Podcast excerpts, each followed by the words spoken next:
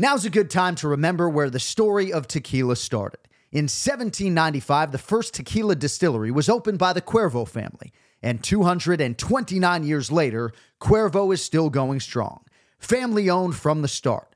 Same family, same land.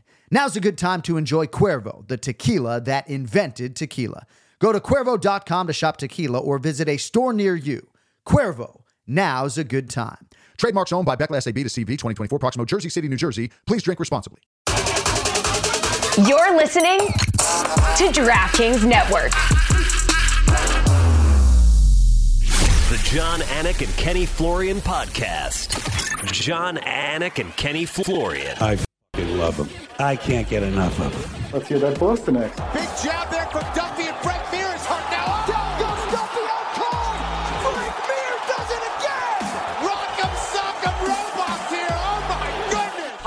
Hyperbole. They're a couple of absolutely self-involved bullshit artists. Here are your hosts, Jon Anik and Kenny Florian. Headshot. Bang.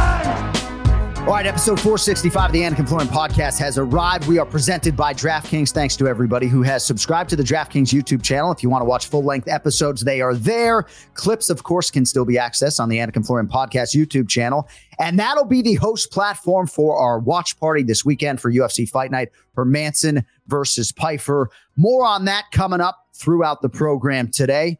Ken Flo, it's good to see you, man. You know, I mean, this haircut is just like, I mean, I am a heterosexual man, but you look fantastic. Anything's better than the other thing I had, whatever the heck that lack of style was. But I'm feeling a little more aerodynamic, so that's that's a good thing. How many weeks will it be until you get another haircut? Like 17? Uh, well, here's the thing: once you go with a fade, it's like you kind of have to keep it up All like right. every couple All weeks. right. So uh, uh, hopefully, this is uh, you know a change that uh, you know will force me to get my haircut on the reg now. All right, so the 10 least hittable fighters in UFC history. There was some comprehensive video that was created and you made the cut, huh?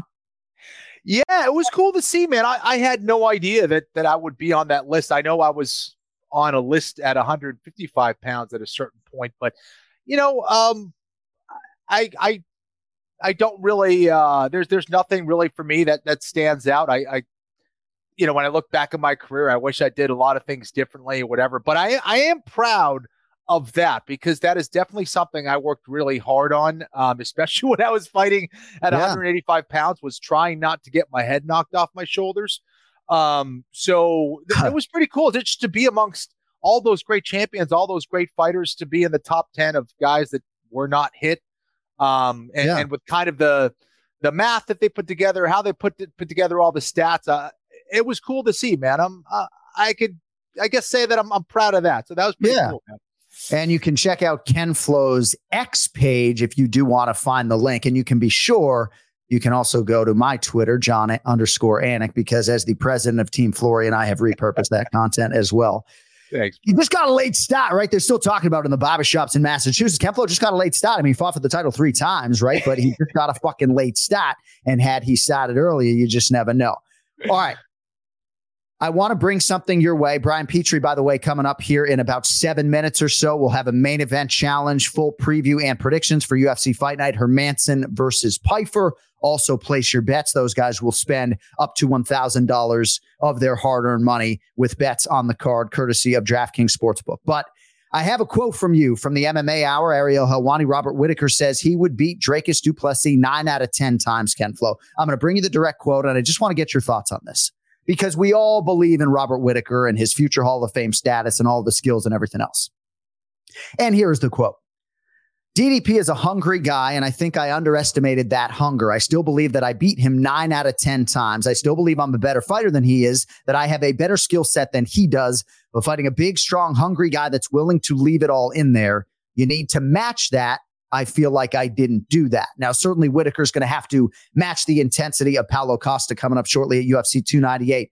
But how do you feel about those remarks and how competitive a 10 fight series might be between Robert Whitaker and the new middleweight champ?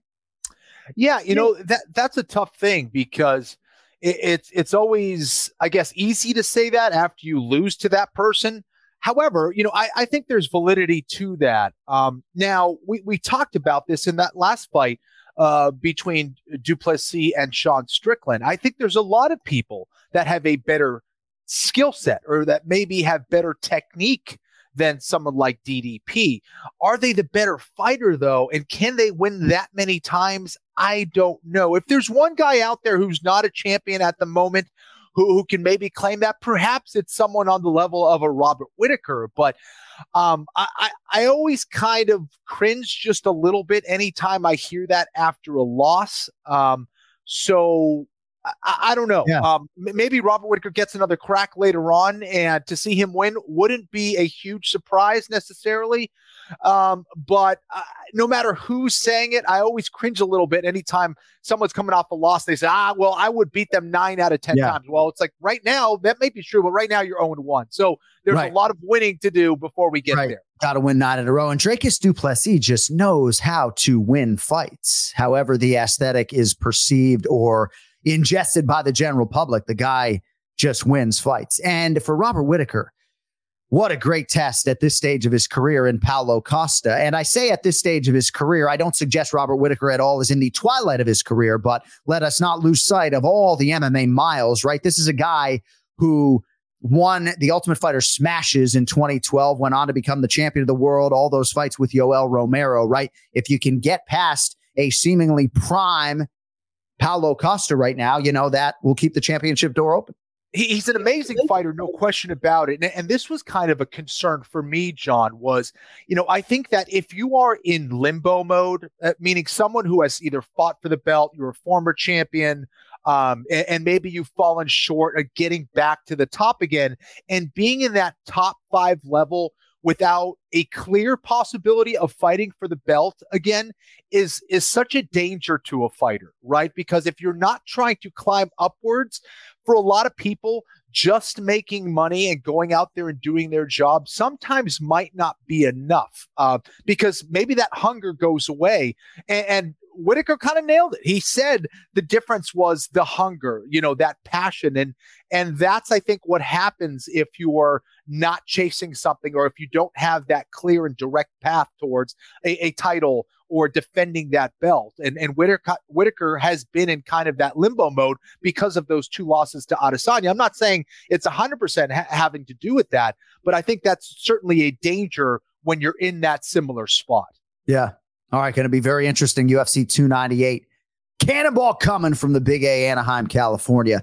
So, Kenny, we don't always solicit fan questions and things for the purpose of the Anik and Florian podcast. And part of the reason we don't always do that is because of the breakneck nature of the UFC schedule, right? We have 41 or so UFC live events to recap. Like, we don't even talk about Dana White's contender series on the show. We try to talk about the PFL as much as possible. But at Anik Florian Pod, great question sort of came in, and I want to get to it. Prime Conor McGregor. Conor McGregor in his prime taking on the present day version of Alexander Volkanovski. And we want to know who Kenny Florian thinks wins that fight. Now, obviously, it's open to interpretation in terms of the weight class, if this would be at featherweight or at lightweight. I don't care what you do with the goddamn weight class, Ken Flo, but prime Conor McGregor versus present day Alexander Volkanovski. Who wins the fight? Gosh, that that's a great question. Uh, one that is very intriguing. I, I think that at 155 pounds, I would have to be leaning a little bit more towards uh, Conor McGregor. Now, as soon as it starts to get into those championship rounds, rounds four and five, that's where I would have more of a concern and probably be leaning maybe more towards Volkanovski. But I think people forget just how damn good Conor McGregor is and was in his prime. This is a, a striker that a lot of people learned a lot of things from. He was doing a lot of things that a lot of people were not at the time. Um, so we've had the luxury of benefiting from Conor McGregor, his movement, his style. So a lot of people have integrated what Conor McGregor ha- has done, and a lot of people know a- at this stage of the game more or less what Conor is going to do.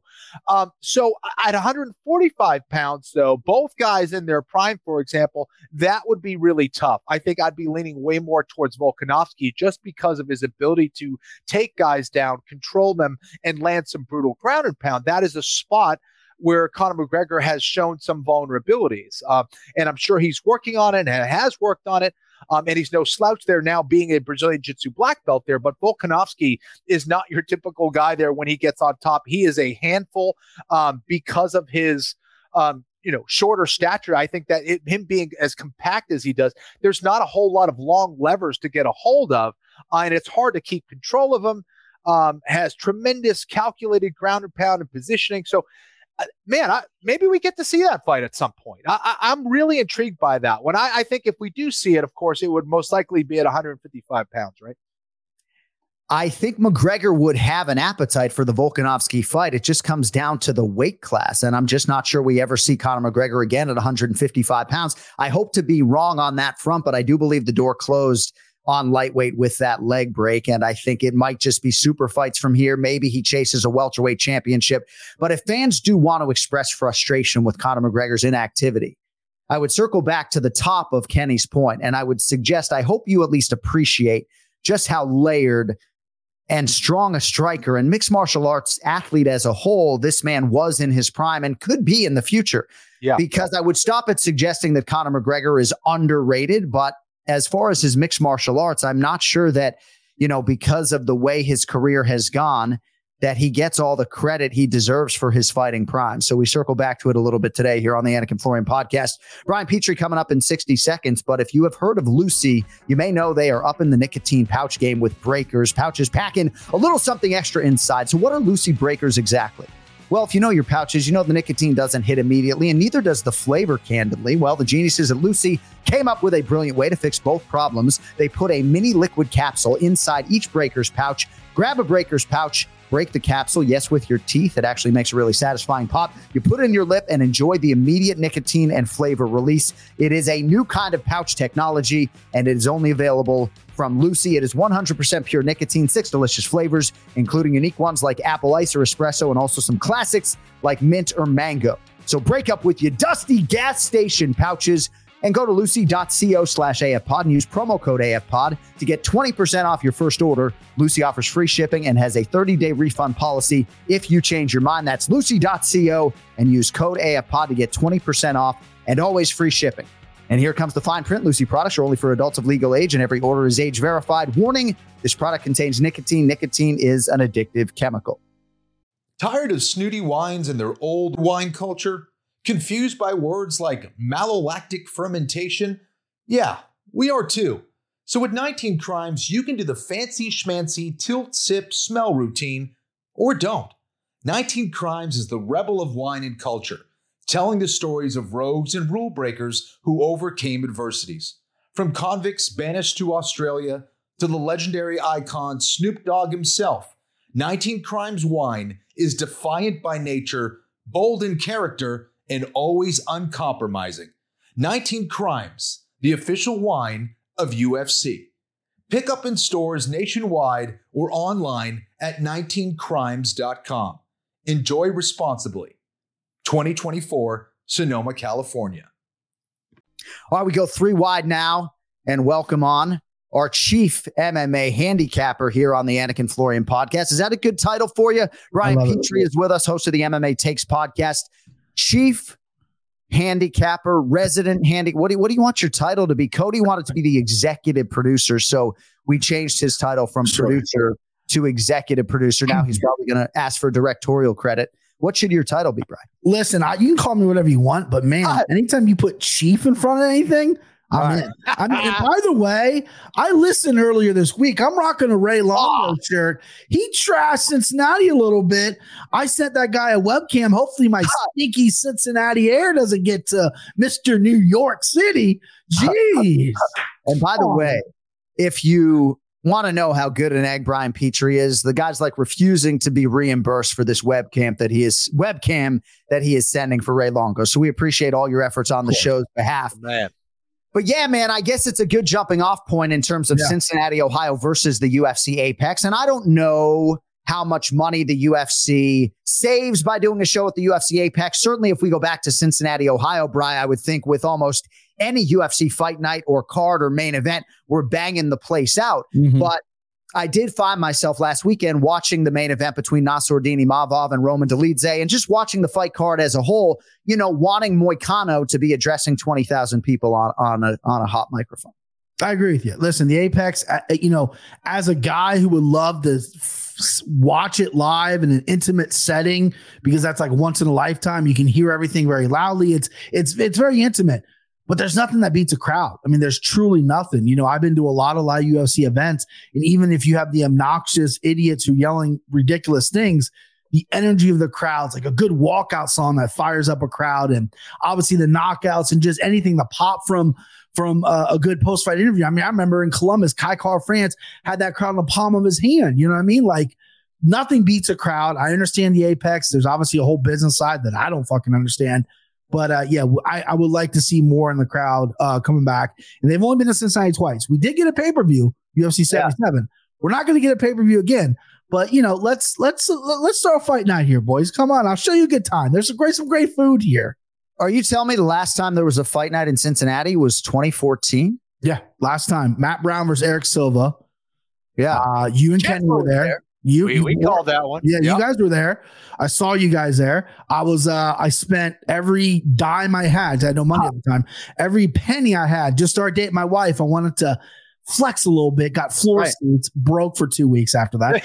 Um, and then I, went, I was what at the you like 17 at the time? No, 2014. I was uh 20. What, what was I? Uh, I don't know, late 20s. You know, I'm an old dog. But yeah, UFC 77, the pay per view. I mean, one of the best walkouts in the world. Rich Franklin coming out to Welcome to the Jungle, switched up the, the brown and pink and wore orange and black for the Bengals. I mean, well, let's not talk about the ending there, but boy, that that was that's something that that's something you take with you for the rest of your life.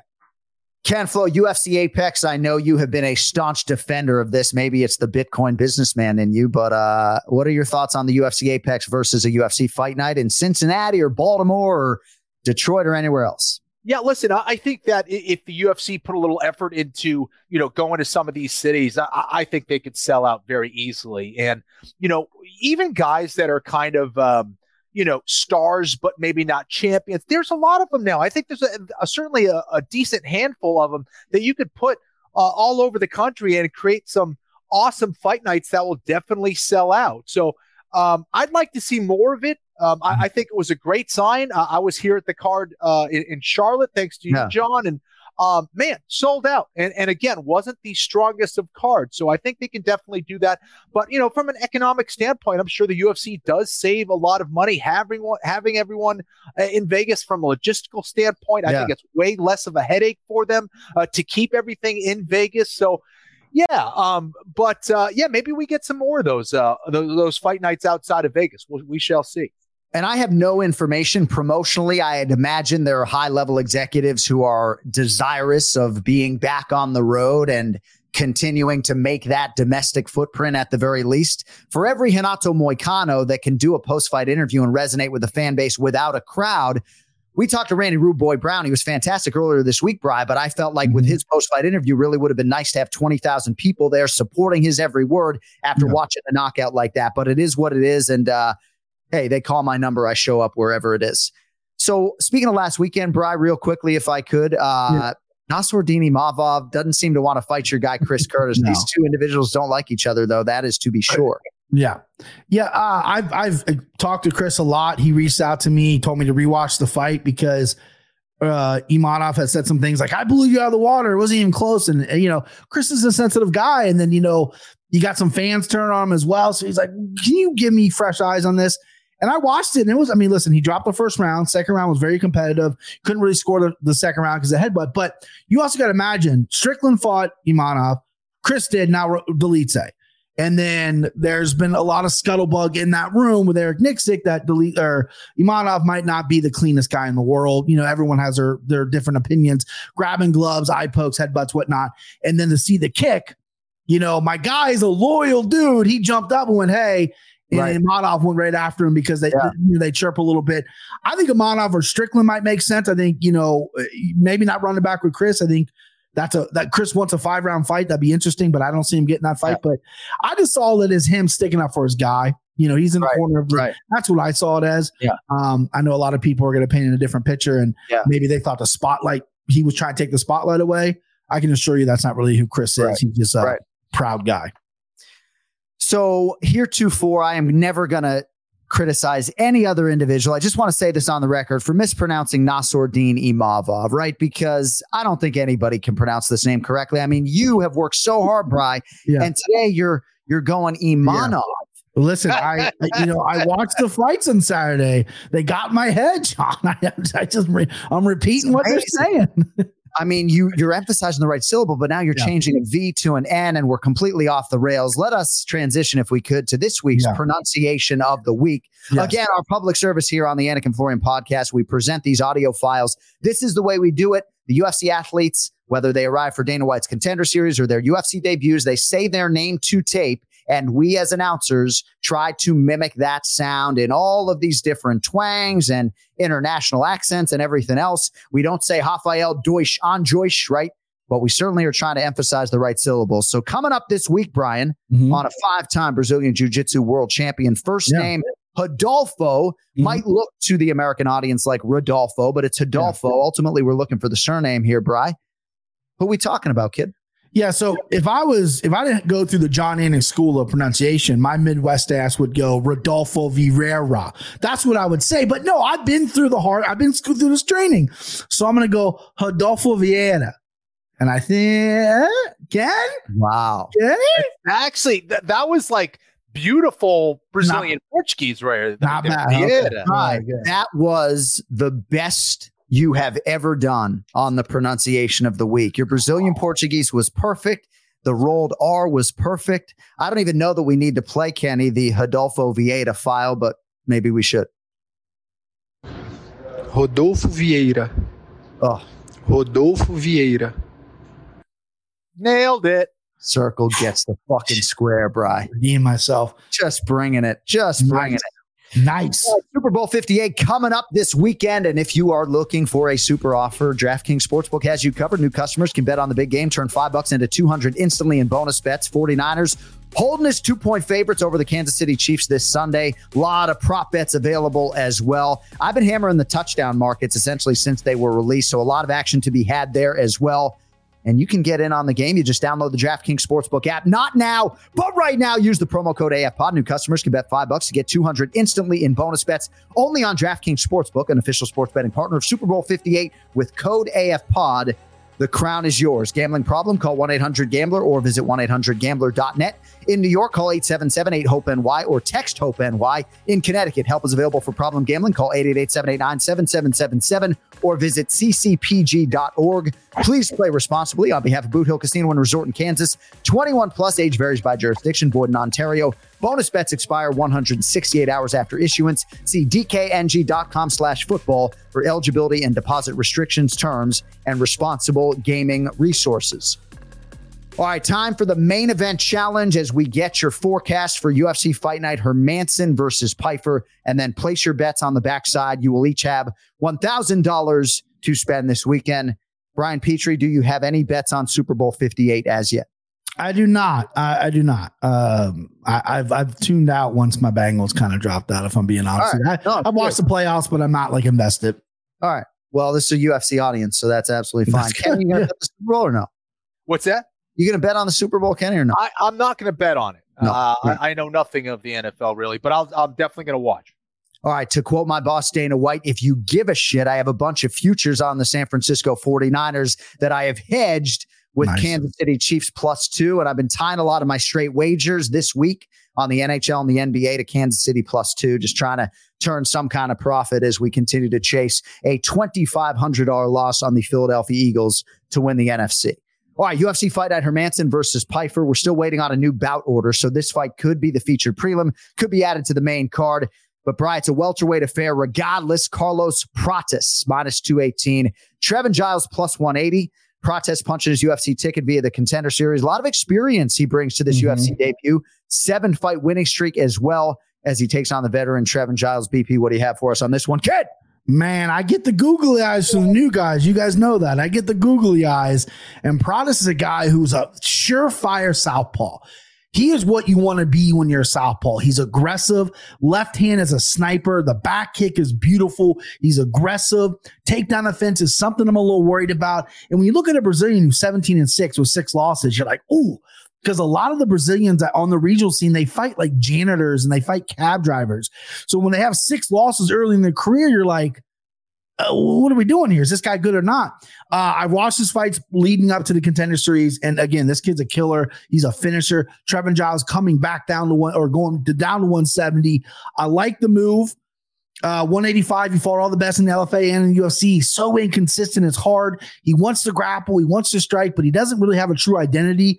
I'm going on Prates here as a surefire, uh, just nasty, brutal southpaw.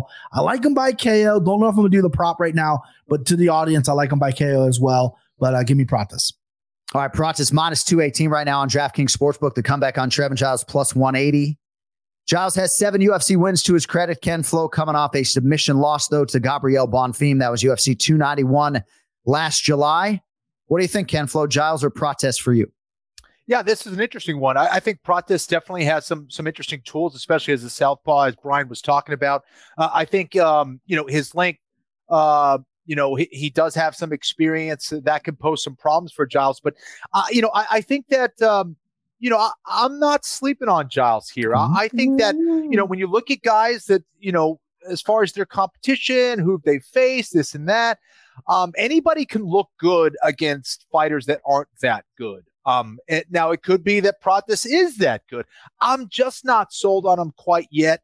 Uh, I think that Giles' athleticism, his experience, uh, and it uh, specifically, as Brian alluded to, his ability to take the fight to the ground. I think that's where he can do some damage. Giles does a good job. I mean, sorry, uh, Prates does a good job of getting back to his feet. He has he's decent if he gets on top. He's not so great if he's on bottom though, and I think that's where uh, Giles can really pose some problems. So, I like Giles here actually as the underdog. Yeah, and I like your fucking haircut. Yeah. All right, next fight, middleweight. Rodolfo Vieira minus 115, Armen Petrosyan, minus 105. So Vieira, as we mentioned, the five-time Brazilian Jiu-Jitsu world champion, four and two in the UFC, not too bad out of the shoot. He's won two of his last three, both of those by submission. On the other side, we have the Armenian Petrosian. fun to watch in my humble opinion, three and one in the UFC, and coming off an impressive win over Christian Leroy Duncan last year. BP, who do yeah. you love? tough fight, tough fight to pick here. Um, this is the one that kept me that that, that threw pause because Petrosyan, you think you know this is a guy who's he's a good striker. He keeps at range. His takedown offense is only thirty six percent.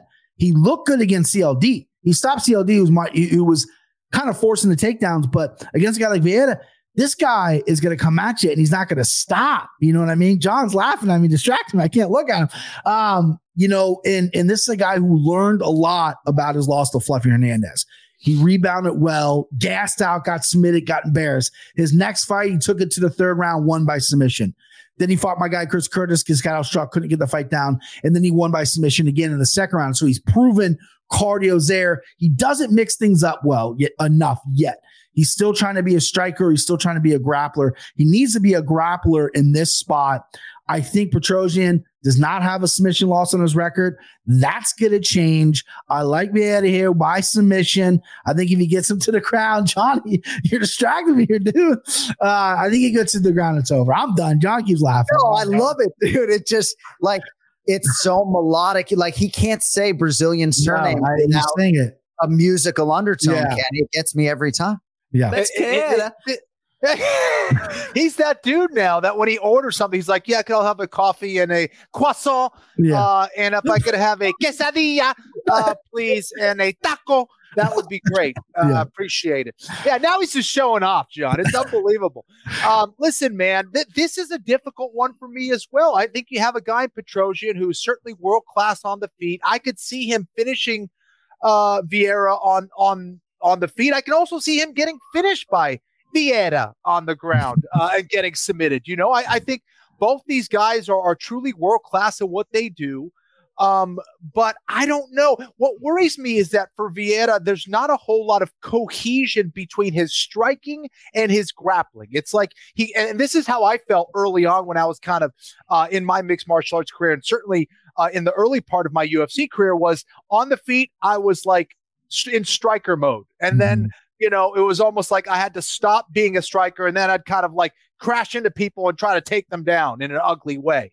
And he hasn't quite figured out that way of how to put it all together of utilizing his striking to get into that proper uh, entry range, to get in on that body locker, to get in on those legs. So it's a little choppy for me.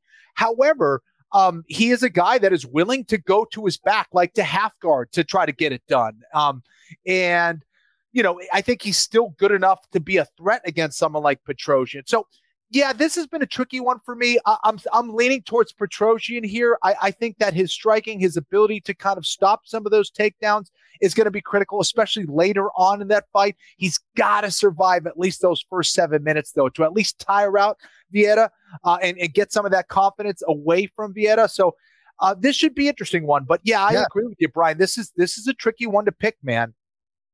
Well matched fight. Well matched fight cat, actually, top to bottom. Shout out to Mick Maynard and Sean Shelby. All right, next up, guys, at lightweight, 28 time UFC veteran Michael Johnson, minus 120. Darius Flowers is the even money underdog at plus 100. So, Brad Johnson, 13 and 15 in a UFC career that dates to the Ultimate Fighter season 12 finale back in 2010.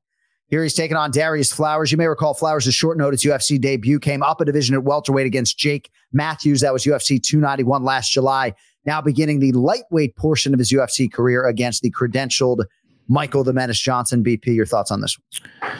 Oh, MJ. MJ's like an ex-girlfriend to me. He's he's broken my heart so many times, man. I I I'm still such a fan, but it's like, man, you bet him, and then the Josh Emmett right hand comes, and then Diego Ferreira, and it's like you want this guy to succeed, and he just comes up a little short. He's phenomenal fighter. He's been there with everybody. His hand speed's phenomenal. It's just over 15 minutes. There's always going to be a lapse of of focus and it just seems like people know how to take advantage of that. And Darius Flowers, again, fought Jake Matthews at 170, just got out, man, outsized. This guy's arms are this big, right? He's a bricked up dude with tiny little arms, but he needs to be at 55. Very confident, pro boxing experience, um, has some good knockouts. He needs to close the distance, can't be at range with Johnson. Johnson's speed is going to be a problem here. But I like the camp. I like the people surrounding Flowers who support him. Bully B being one of them. Um, I like that for him. I think he's going to be confident. I like him at 55 here. It's kind of a plus money. It's, you know, an even money underdog. So I'm going to take Flowers. I'm not going to fall to my old same old trap of bet Michael Johnson. Money will be on Flowers. My heart will be on Johnson. That's all I got to say. Nicely put. Yeah, I'm a big Michael Johnson fan as well. I believe actually the night he fought Josh Emmett, I mean, was I in the back of an SUV in Delaware, like smoking a blunt with Michael the Menace Johnson, or no? I don't remember. I do remember having a conversation with Michael Johnson after that Josh Emmett fight, and he was sort of bemoaning the fact that he got caught late in mm-hmm. one of the truly viral knockouts of that calendar year. Yeah. Uh, Ken Flo essentially a pick him on DraftKings Sportsbook right now. Michael Johnson minus 120, Darius Flowers plus 100. Who do you like? Yeah, man. And, and, in that fight against Emmett, he was doing so well. And then all of a sudden it kind of uh, didn't go well at the end of that fight. But yeah, it's hard to pick a guy like Michael Johnson because there is so much talent there. There is so much potential. This has been the case with him forever. You know, you have certain performances where he goes out and John, we called this fight. He goes out there and has one of the best performances of his career against Edson Barbosa in Brazil. And you're like, who is this guy? He looks faster than Edson Barbosa. What is going on? Um, and then he, will go out and beat someone like Dustin Poirier by knockout.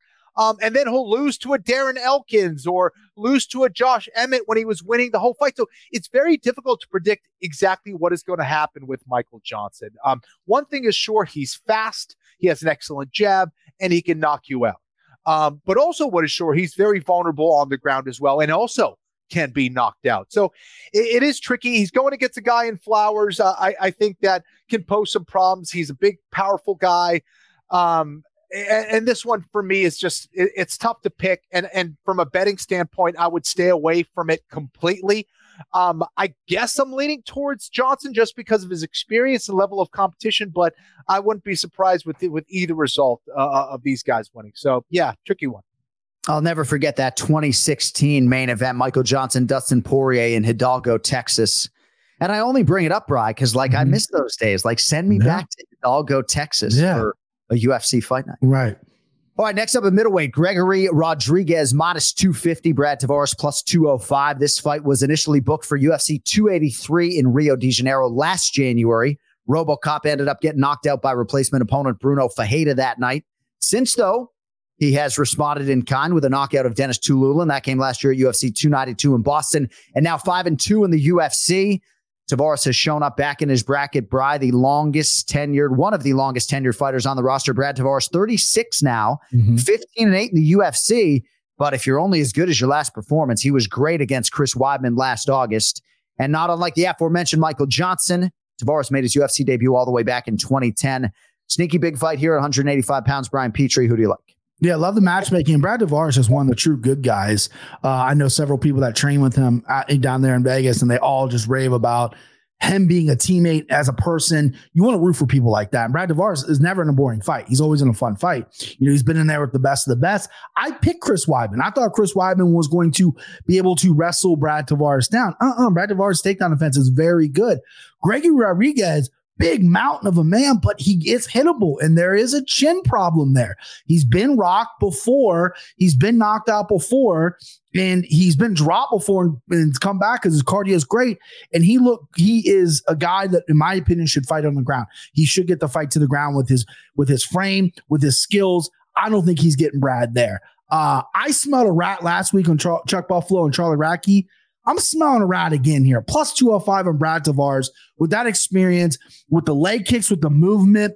He has to be on point because Greg Rodrigues, Robocop, no doubt about it, can fucking crack as well. But if you take away the de- if you take away the takedown threat, which I think Brad will do, I think Brad is the better striker. I think he's going to find some openings. I think he's going to knock out Robocop. Give me Brad Tavares. Nicely done, Brian Petrie, Ken Flo, Gregory Rodrigues, modest 250, Brad Tavares plus 205. Yeah, I think there's a lot of value uh, here on Tavares, who, as Brian talked about, has been in there with some of the best uh, in that division. Um, I I think that uh, while Gregory Rodrigues uh, also can uh, get caught with something with, with something big and get knocked out, I think you could probably say the same maybe for Brad Tavares as well, who's been fighting a very long time, um, and, and perhaps his chin isn't quite what it used to be. Uh, so Rodrigues can put anyone out in that division, uh, but uh, Tavares can put anyone out in that division as well. And I think Tavares is very smart about how he goes about winning rounds as well. He's good at pecking, or probably even more than pecking at your leg. He will destroy that leg if you allow him. Um, thick legs, you know, always that's been a strength of him, his kicking skill, but he can also get it done with his hands as far as his knockout uh, goes as well. And I agree with you, Brian. I think Rodrigues has to do uh, his best to try to take this fight to the ground, but Tavares is very underrated in that aspect, especially up against the cage. He's very Mhm. good at defending singles and doubles, knows how to pummel in, knows how to keep his balance there. Uh, so because of that, this is a really tricky one. Now, when I'm seeing odds, I mean, at plus 205, uh, I agree with Brian. I think there's a lot of value there. Not sure Tavares can get it done by knockout. Wouldn't be surprised if he did. Uh, can also see it go the other way, but I like Tavares here. I, I think when it's this close, you got to lead towards the underdog, and that underdog is Brad Tavares. In and around plus 205, we'll see where it closes on Saturday night. And we'll be doing a watch party every step of the way. That brings us to the co main event the featherweight division. Dan Ige minus 175, Andre Fili plus 145.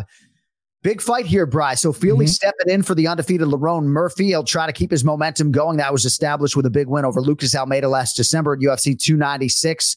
So Fili uneven as far as the record in the UFC, but I do think he's coming into his own. He's 11 and 9 with a no contest through 21 UFC fights, looking to realize consistency and trying to produce here as the road underdog of sorts against Dan Ige. Certainly no stranger uh, to the UFC Apex. Ige coming off a loss to Thug Nasty Bryce Mitchell at a fight night last September. Brian Petrie, will you have a selection for us on the co-main event? Yeah, I mean, this is another really tough fight. Andre Fili, every time he fights, I it- you know, it's like he'll come off a bad performance and then you kind of doubt him, and then you watch him fight, you're like, oh, this guy's really fucking good. This guy can use his length really good. For being a tall 145er, he's also got a really good double leg. He can explode into a double, which is rare for guys that height to get underneath somebody's hips. Um, you know, and he's been training with Team Alpha Male, those guys forever. He's comfortable on the feet, he's comfortable everywhere. He likes the fight, he likes the wars.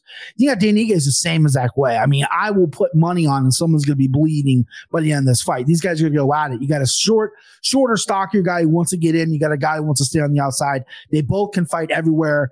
Um, I would lean Andre Fili if he just if he wrestled a little more because Danny I feel like, has been exposed with his takedown offense his last time out in, in a couple fights prior.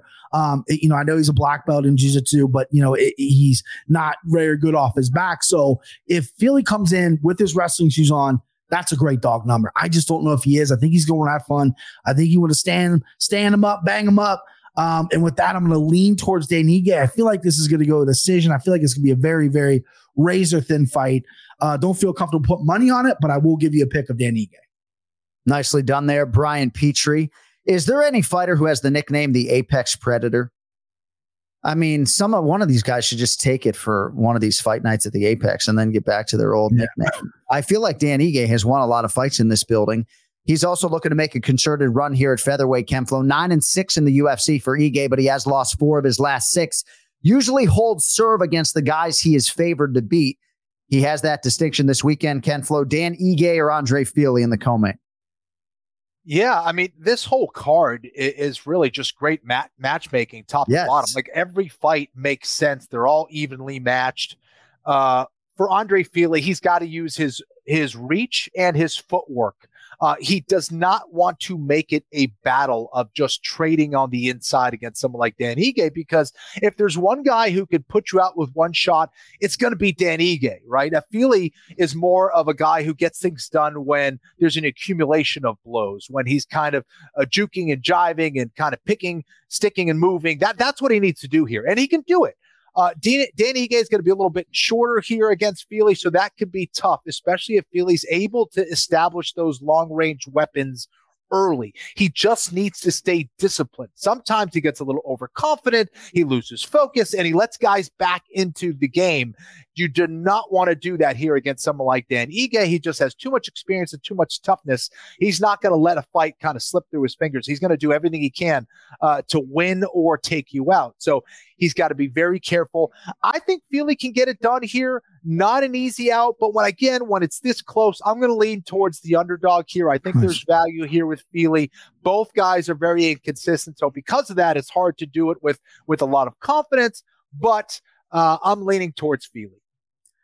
Cody Merrow chimes in. Davy or Davi Young, the apex predator, three and four for the mixed martial arts career out of Minnesota. He's got a fight coming up March 23rd at Art of War Cage Fighting 34. Looks like there's also an Amber Stotzenberger, who is the apex predator as well. Six and four career at strawweight for the apex predator, Amber Stotzenberger. All right, let I us get a record for Apex Predators, by the Yeah. way. No Yeah. offense, but I, yeah. okay. All right, let us get to the main event. Not optional as far as predictions are concerned. And on the other side, these gentlemen will place their bets. Matchup of middleweight contenders. I do call Joe Pyfer a contender, despite the fact that he is not ranked at present. Minus 225, though. He's the favorite against Jack Hermansson, plus 185. And Brian, we have not seen Jack Hermansson since December of 2022 when he was stopped by Roman Dolidze. That was his third fight of that calendar year. Then had a, a fight with Derek Brunson go away. Then he withdrew from a fight against Brendan Allen last June due to injury. And really good on Hermansson, right? For putting his number 10 ranking on the line here against an unranked fighter. Joe Pyfer, all the rage, 3 0 in the UFC. Be Joe Pyfer. He Mhm. submitted that for Zach Al Hassan back on October 7th. Now the challenges get stiffer for Joe Pyfer. Bry, how do you think he handles this Jack Hermansson challenge this weekend? I love the step up in competition. You know, there was some chatter when this got announced. I know a lot of people are all over Joe Pyfer, but there was some chatter from really strong minded MMA guys. Well, maybe this is too soon. I don't think so. I think this is the route that needs to be taken for a guy like Joe Pyfer. Doing my research, I was shocked to find out Jack Hermansson's 35. He looks great. There's nothing, but he feel like he's been around forever. 35 years old. That's he's right there in the middle of his prime. 185 is getting very tempting right now. We got two guys who look similar in the pale redheadedness of Bo Nickal and Joe Pyfer, and they're both on the merge to meet one day at the end. Uh. Joe Pyfer is just nuts. I listen to him on Rogan. He is a fan of himself. He, his ego is there, which I think is good for a fighter. Um, I know some people might disagree with that, but as long as he's putting in the hours that he's supposed to be putting in with that team in Philly, that grappling Jimmy comes from, uh, he's going to be okay. He's explosive. He's huge for 185. He can beat you many ways. I when I first saw this fight, I'm like, oh, he better not go to the ground with Hermansson. But then I watched the Dolidze fight. I'm like, well, Dolidze went to the ground with him. Not comparing Pi- uh, Pyfer and Dolidze, but Pyfer is heavy on top. And uh, I think he could swarm Hermansson, beat him up on the ground, and I think just being able to knock him out on the feet as well. We saw Hermansson, the lateral movement against Chris Curtis, frustrated Chris. Chris couldn't get it going. I think Hermansson's going to do that, but Joe, bigger, longer, cuts the cage off a little bit better and is explosive. I see a finish here by Hermansson, either KO or TKO on the ground. You, they, they both pay the same. Uh, they're both the same thing. But yeah, I uh, I'm surprised he's only minus 225 you know the hype hasn't reached Vegas yet, I guess, or people are are really uh, accounting for Hermansson's um, savviness and his vetness. Yeah, but give me give me Joe Pyfer. Well, the money's coming in on Joe Pyfer. He was minus 198 when I sent you guys the okay. first look at the yeah. odds, and then minus 225 and seemingly climbing. We did talk to Joe Pyfer, by the way, here on the Anik and Florian podcast, episode 440. If you want to check out that conversation from last October. Uh, Ken Flo, Jack Hermansson ends an extended layoff this weekend. He's the underdog against Joe Pyfer. Who do you have in the main event? That's her man, son. Yeah, listen, man. I, I think uh, Jack um, has always been a little bit too stiff on the feet for me, and I'm still kind of seeing in some of the videos in preparation for this fight. I'm still kind of seeing that stiffness. He isn't quite so loose and comfortable uh, striking yet. Not to say he's not effective; he could still be that. But you know, over the course of 25 minutes, that that's going to uh, indicate a lack of efficiency over time, which I think. You know, even if he's doing okay and he's hanging in there, he's not taking big shots from Pyfer. I think he'll start to slow down as this fight goes on. Um, and I don't know. I, I agree with Brian here. I think the confidence from Pyfer and I think the style matchup isn't great for Hermansson. I think that Pyfer is way more explosive on the feet. I think his takedown defense should hold up. Hermansson has that Greco-Roman background. We've seen him hit some nice submissions uh, in the past, you know, heel hooking Kelvin Gastelum and and all that stuff. So he's dangerous. Uh, he, he definitely is dangerous uh, at times, especially on the ground. But I think Pyfer is going to be okay here as long as he stays disciplined and stays focused for 25 minutes. I see him not only winning, but probably getting the finish on the feet, TKO or knockout. Um, I, I think he'll be able to expose some of those holes on the feet from Hermansson.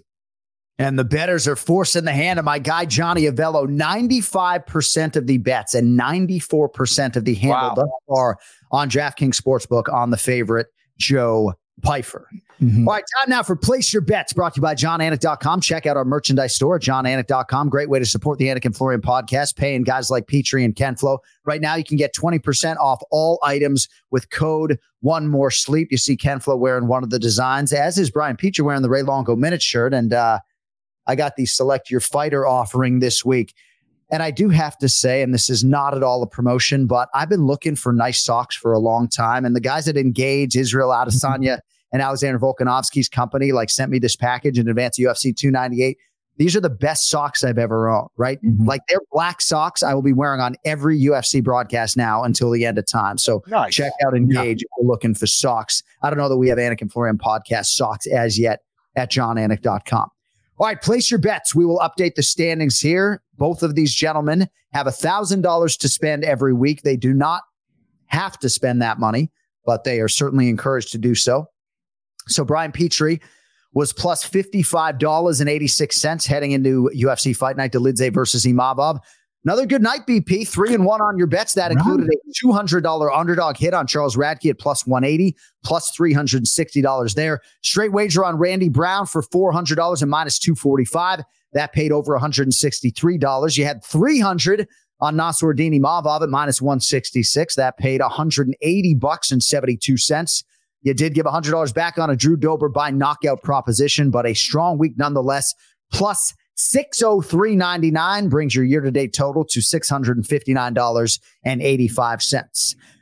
Team Florian now firmly in the black as well. You were down $120 on the year. You spent 500 of your 1K last week, and it was all initially on a three leg parlay.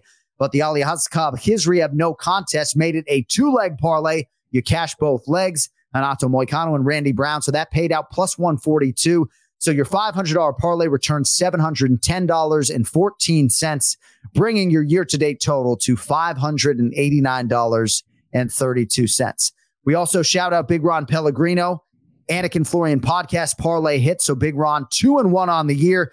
congratulations to him. He's probably going to kill me for pitching Hidalgo, Texas instead of uh, Las Vegas as a UFC host city. But congrats to Big Ron as well. Brian Petrie, the floor yes. is yours. You have $1,000 to spend UFC fight night for Manson versus Pyfer. So real quick before I get to that, I'm not I'm not in the merch business. I'm not an idea guy, but I think we should have place your bets if that's going to be the name of this segment right here. Some, some t-shirts on John jonanik.com.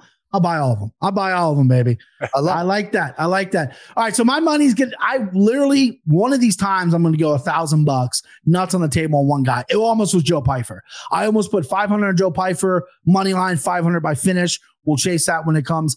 Probably low minus money if I if I had to guess. So I'm not going to do that. I'm going to spread it out a little bit. I'm going to go Joe Pyfer $500. So 500 bones at minus 225 or, whatever the current line is we have right now. I like that. I think Joe Pyfer wins. That's solid. Then I'm going to go Prates minus 218 at $300. Googly eye for the young kid. I think that Southpaw is something, something to be fierce, dangerous. And then I'm going to go a little underdog hunting here, a little dog hunting here. Brad Tavares, $200 on Brad Tavares. Um, again, I really like that matchup for him. And I just think uh, uh, Robocop can be vulnerable. All right, $200 to close out your bets on Brad Tavares plus 205. Petrie trying to build on an outstanding start here in 2024. Ken Flo, what are we doing with our up to 1,000 American dollars this week? Yeah, very interesting. Um, you know, when I was putting this together, trying to figure out what the heck I was going to do, uh, certainly was looking something very similar to what Brian Petrie just did, but I'm going to switch things up just a little bit. Um, you know, I, I, think there's value here on Petrosyan. Um, I think that on the feet, he's going to be extremely dangerous. I, I think that um, he's going to have to stop those takedowns, no question about it. But I do think Vieira is still a little vulnerable there. I hate going against one of the legends in Brazilian Jiu Jitsu and Vieira, but uh, I, I, do see some nice value there in Petrosyan. So I'm going to throw 300 uh, on Petrosyan there as uh, what slight underdog there. Yep. Mm-hmm. Um, but uh, and, and, then the rest is going to go on Pyfer, man. I want to put 700 on on Pyfer. I, I'm, feel pretty confident with that one. Um, and not only do I think he can win, I think he can get the finish. Not going to bet that, but uh, I'm get, I'm betting Pyfer for the win, 700. Nice. All right, nicely done, gentlemen. Place your bets. We'll update the standings next week and do your homework. I think I have nine fights that we will preview for UFC Ooh. 98 Volkanov oh. versus Topuria coming up on February 17th. If you want more content from Brian Petrie and why would you not, the MMA Takes podcast can be in your life if you so desire. At Brian Petrie MMA on X, my man. Have a great day and a better evening. We'll talk to you next week for a big one. You're the best, boys. I'll see you. There he is, Brian Petrie, with us for the main event challenge and also place your bets. All right, that is going to do it for us this show, but not this week. We are back this Saturday, likely to be joined by Belal. Remember the name Muhammad for our watch party. It'll be about 8 15 p.m. Eastern until the end of the fight card. So certainly when Dan Ige or Andre Fili hits the inspection zone, you can go to the Anik and Florian podcast YouTube channel and Ken Flo, myself, and a collection of others will be live. Also, don't forget jonanik.com for all your merchandise needs. Remember the show with Jason Anik and Belal Muhammad every Thursday on the Anik and Florian podcast YouTube channel. KennyFlorianMartialArts.com is worth your time. Argus Integrated Defense and A&R Tactics on Instagram. Guys just fucking getting after it. They'll save your life. Can't let you get too close. Distance is your friend. And don't forget later this week, Big Ron Pellegrino will also have another Anik and Florian podcast parlay for you as well. He is two and one on the year. Thanks to Brian Petrie and our director slash executive producer, Cody Merrow, who just continues to enhance the overall aesthetic of the program. Thank you, Cody. Thank you, Kenny. For Ken Flo, I'm Jon Anik. We'll talk to you guys Saturday night for the watch party. Until then, yo later.